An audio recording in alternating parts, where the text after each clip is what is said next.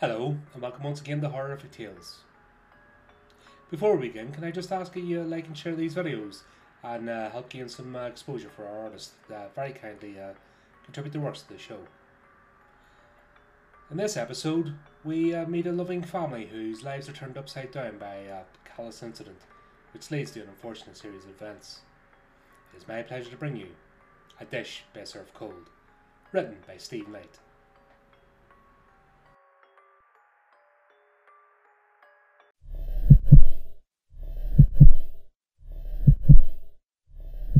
Life. Your life. Your world.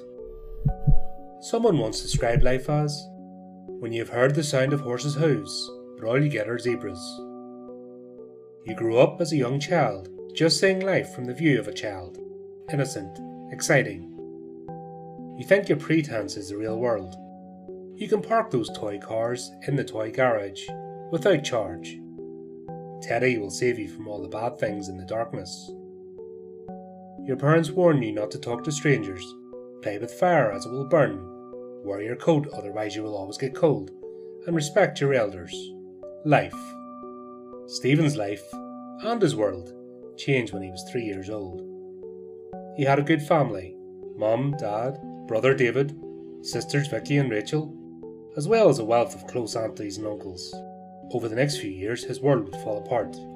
He was talking to strangers, playing with fire, Forgetting that coat, and did not care about anyone younger or older. Life had destroyed his world. Now people handle life in different ways. Some can shrug off their problems with a shrug of the shoulders. Their problems almost seem surreal to them, as though they had crashed the car, but no one was seriously injured. You can always buy another car, but you cannot buy another life, and that is the way they look at it. Not a stressful thought in their heads. Some people plough themselves into their jobs, career minded, and blank out the everyday life problems as though they were living in another world. Humans look at these type of people and wish for the same life trait, but it never comes to them. Life has not chosen them for that easy life they so yearn. Life is what you make it, they say. No life is shaped for you. Do your parents have good jobs, money, their own house, a good car, lots of friends that they do not find it hard to socialise with, family that they can rely on, and generally an easy going home life? You could have all these things, but life can change that for you with one bad turn.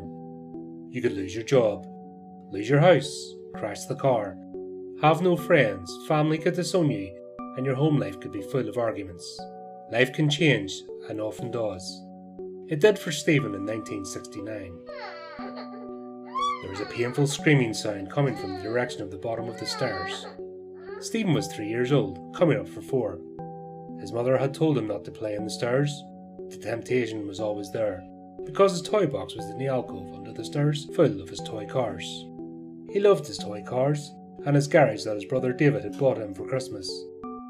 David had a newspaper delivery job at the age of 14 with a local newsagent, and had saved some of the money from that each week with the Christmas Club in order that he could buy his little brother a nice present.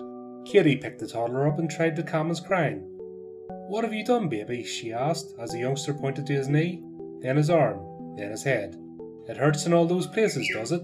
She looked at all three just in case, but noticed there was no actual damage. I don't know. What are we going to do with you? Biscuit. Ah, yes. A biscuit always makes it better, she replied, heading towards the kitchen cupboard. Stephen indicated that he wanted to get down as soon as he had the treat, and he ran off in the direction of his cars as his mother lured him. Don't get too many cars out, she shouted. It's bedtime soon. No! Katie always knew that this answer was coming. Stephen was a awake until he dropped toddler, and she had often found him asleep by his toy box, or in the dog basket with the dog, but she would soon put him to bed and have the rest from her daily routine. Husband Michael was down at the Labour Club playing dominoes. The girls were out with their boyfriends and David was at work. He now had a part time evening job at Bush Radio in Ernesettle. Yes, she thought to herself. Coffee, feed up, and Corrie. Suddenly she was startled by a knocking on the front door. Who could that be? she thought. She was not expecting anyone. Bloody neighbours again. She opened the door to find two police officers stood on the doorstep. Mrs. Bishop asked the officer with three stripes on his lapels. Yes, that's right, she replied with an inquisitive frown on her face. The two officers did not wait for an invite, but stepped inside. Do you have a son, David? continued the sergeant. Yes, said Katie, nodding. Oh no, please, no. She leaned her back against the wall and started to think the worst. Why else would two officers turn up at her doorstep? David was involved in an accident in Tamar Way earlier, Mrs. Bishop. He has a Freedom Fields Hospital accident and emergency department right now. Katie removed her hands from her mouth and nose. Was it a bad accident? From what we can make out, your son is in a bad way, but we'll let the doctor tell you. We can take you there if you'd like to get your coat. He looked at Stephen.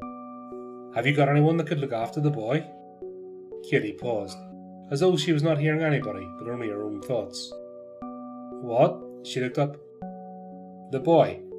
Yes, she said. My daughter's over at number 24, at her boyfriend's. Sergeant Mercer nodded to the constable, who disappeared out the front door to fetch Rachel, Kitty's daughter. What about your husband, Mrs. Bishop? Is he in? Kitty was already putting her coat on. A big, thick, heavy sheepwool coat. She felt the cold. She often joked with Stephen that she had taken all her blood out when she was born, and that is why she was always cold. Although she did not understand. No, he's down at the Labour Club. That's okay. We will get another police car to go and pick him up. The sergeant noticed PC Barlow coming across the road, closely followed by Rachel, Stephen's sister. Concerned, Rachel went right into her mother's open arms. Mum, what's happened? All I know is that David's been in an accident, Katie replied, with some concern in her strained voice. I'm going up to the hospital now. I need you to take care of the little one. Rachel started to walk down the steps towards the toddler. Keep me informed, Mum, Katie and the two police officers got in the waiting police car, and moments later it sped away up the street. The journey seemed so long to her. It was four miles, but it could have been at the end of the country for the time it was taking. She looked out the window all the way, although she did not see anything because her mind was imagining just what she was going to see when she arrived at the hospital. Suddenly the radio burst into life. 3-6. The junior officer was driving the police car, so Sergeant Mercer picked up the handset. Yes, 3-6, go ahead. Just to confirm that we have picked up Mr. Bishop from Honicknowle Labour Club as requested. This was the first thing Kitty had heard during the journey so far, as Sergeant Mercer looked behind him towards the lady, and then further out the back window of the car. Thank you, Sierra 1, out. He looked at his driver. They can't be that far behind us then. That's what I was thinking, answered PC Barlow, taking a quick glance in his rearview mirror. Suddenly, the journey seemed to go that little bit quicker as Katie realised she was going to be joined by Michael at the hospital and not have to face whatever she had to face there alone. Not that Michael was a strong one in the relationship. He liked the quiet life, especially on Saturday afternoons, when he'd have put his feet up, have a glass of rum and a cigar, and watch World of Sport on the television, in between reading his newspaper. Katie did not like sport, so she used to go into Plymouth City Centre to do the weekly shopping, in the market, and at the co-op food section at Derry's Cross. It had come to be a bit of a Saturday ritual. She had also picked up the shopping for her Auntie V, and a couple of the elderly neighbours nearby, and would deliver that to them before she made the journey home. Usually around 5:30 p.m., just as the sport was finishing, and then she would actually get a conversation out of Michael. The police car came to a halt. Sergeant Mercer jumped out and rushed back to open the door for his lady passenger, as the locks were on the doors to prevent prisoners escaping. Another police car, this one with the flashing blue light, came in behind them, and the same courtesy was extended to Katie's husband as the PC opened the back door. Katie, darling, Michael said as he embraced her, increasing the tension of the cuddle as she burst into tears. He looked at Sergeant Mercer and then asked, Is he in there, in A&E? His head nodded in the direction of the entrance. Yes, that's where we last saw him. If you'd like to come in, I will check. Katie and Michael watched Sergeant Mercer talk to the receptionists, and then one of the nurses walked around. Hello there. Katie was first to speak. Our son, David Bishop, we have been told he's here by the police. Yes, replied the nurse. I'll let the doctor explain. If you'd like to come this way, I will show you to a private room. As they walked with the nurse, Sergeant Mercer perked up. I'll leave you to it. If there's anything I can do, let me know, but I'd probably need to speak to you both again at some point in any case. Yes, Michael replied. Thank you. He watched the two officers walk back down towards the reception area and then continued following the nurse, who opened the door to the left of both of him and Katie. I will get the doctor for you. When can we see my son? Katie asked tearfully. She had sat down on a chair instantly, merely to ensure that she did not fall with shock or anguish. She was only a small lady, all four foot nine and a half inches of her, of which she used to remind people regularly. Don't forget the half. Her husband was quite the opposite. In fact, family members used to say they were chalk and cheese, because he was six foot two inches.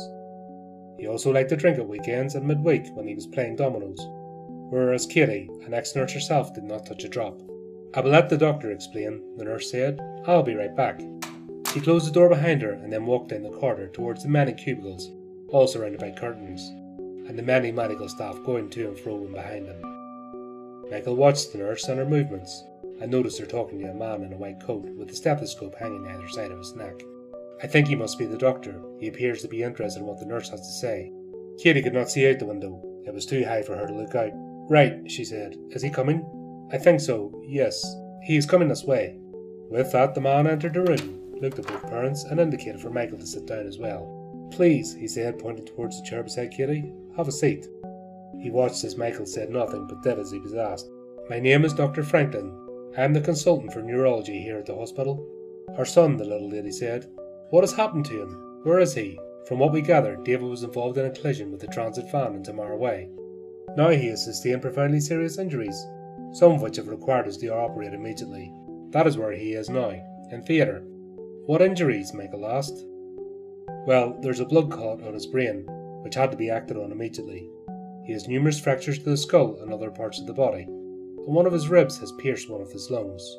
We may also have to amputate one of his legs, which is severely broken and may not be able to be pinned like the others, which means we may not be able to save it. The doctor grabbed Katie's hand as he noticed her eyes filling with tears. He really is in a bad way, Mrs. Bishop. I'm not going to pretend otherwise. He looked up at Michael, who put his hand on his wife's shoulders. Oh no, my God, she said as she started to wipe her tears with her handkerchief. Not my boy. The doctor looked grimly at Michael and nodded slightly. We will do our best, believe me, but it's going to be a long process. Now let me go and find out if there's any more on the operation, and then perhaps we can arrange for you to see him. Michael tightened his arm around Katie, cuddling her head into his. He'll be fine, I'm sure, he said. He is in the right place. Many days had gone. Michael had to literally drag Katie home and away from David's bedside. He had come out of the theatre, they had managed to remove the blood clot on the brain and save his leg from amputation. Dr. Franklin had told the parents that it was up to David now, and with the help of the medical staff, he was hoping their son would make progress. But it would be slow. They both had thanked the medical staff for their expertise, but it was early days. David was on a life support machine and still in a coma. Vicky and Rachel took it in turns looking after their little brother, and the neighbourhood had all rallied around to give support. The next door neighbour, Mrs. Beasley, who was normally quite a stern, unhappy old woman, proved to be one of Katie's biggest shoulders to cry on. Family always told Michael and Katie what they wanted to hear, that everything was going to be okay, and that he was in the right place. Mrs. Beasley told it how it was, plain, blunt, and realistic, while still holding some sympathy for the boy. But Katie was thankful for that. Before this, her and Mrs. Beasley had only managed a courteous greeting if they saw each other over the back garden fence. But things changed. The incident had reached the local newspaper, the Western Morning News. The journalist had picked up that it was not an accident. David had been hit by a van, driven by a man from Ernesettle, who had been drinking alcohol for most of his lunchtime, and who police had said was not fit enough to walk, let alone drive a vehicle. He had shown some guilt in the police interview, even admitted to dozing off under the effects of the alcohol, until he heard a smashing sound, seen something hit and crack his windscreen, and felt a bump as though he had run over an animal of some kind. It wasn't an animal, it was David. He had hit him at approaching 40 miles an hour, along a lonely stretch of road. His head had hit and cracked the windscreen, and then his body had got under the van with his crushed leg got under the driver's side wheels. He had then been dragged along underneath the van for some 50 yards until the driver, Tony Edwards, obtained some sense to stop, stagger out of the van, and look for what or who he had hit. Sergeant Mercer and another police officer sat opposite Katie and Michael on the sofa in the bishop's sitting room, with the senior police officer holding the gutter press in his hand. I'm sorry about this. As you can understand, the press normally exaggerates to sell newspapers. He put the newspaper down on the coffee table in front of him. Unfortunately, following our investigations, I'm afraid to say they appear to be spot on this time. You mean the guy was actually drunk and driving the van that hit my boy? Michael asked angrily. Yes, he failed the breath test and was three times over the limit. He admitted drinking for most of the early afternoon in the interview. He'd been bailed to return to West Park Police Station in a few weeks' time. Well, I hope they lock him up and throw away the key, Michael snapped, both hands raised to the back of his head. He grimaced and then his eyes started filling with tears.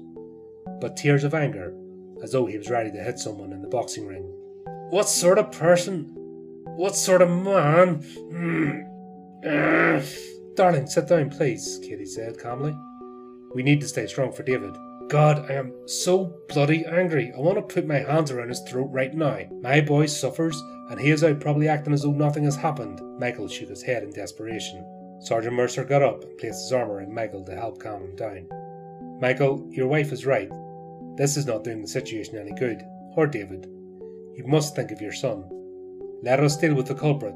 Believe me, he will not get off lightly. He led Michael to his normal waiting Saturday afternoon chair. Michael appeared to be calming down from his short, angry outburst. Understandable, Mercer thought to himself. He had seen it before. And this would not be the first or the last time. What time do we have to go, dear? Michael said, face in hands and not wanting to visibly show his emotions. Katie looked at her watch. As soon as my brother gets here to look after Stephen, whilst the girls are at school. Police Constable King, new to this sort of situation, as he had only recently joined and was still being mentored by Sergeant Mercer, began to feel uncomfortable with the escalating situation. How are your other children taking the news? Katie looked at Michael and realised he did not want to answer or speak due to his hidden tears. They're okay, she replied. Thank you for asking. The girls are that little bit older, so they are just worried. Stephen is just three years old. I know you think he understands. He just thinks David is at the hospital because he's fallen off his bike and grazed his knee. She smiled slightly at the thought. Stephen thinks the doctor is going to put a plaster on his knee. Then she remembered when Auntie V's husband had died not long ago. Stephen loved him because he played with his cars with him. They had to sit Stephen down and tell him that Uncle George was in heaven with the angels. Stephen, in all his childhood innocence, had replied, What time is he coming back? They had all laughed at him. But suddenly the thought changed. What if Stephen were to lose two important people in his life? What if David did not make it through? Kids make you smile, don't they? Innocent until they become teenagers. Sergeant Mercer commented, with a small smile across his face. Do you have children, Sergeant? Michael asked sorrowfully, trying to calm himself down. Sergeant Mercer realised that he wasn't supposed to talk about his private life, but under the circumstances it would be rude not to answer. Yes, two boys, and yes, I worry about them every day. Just like you must worry about yours. Well, I really hope that you never have to go through something like this, Michael replied. I really don't.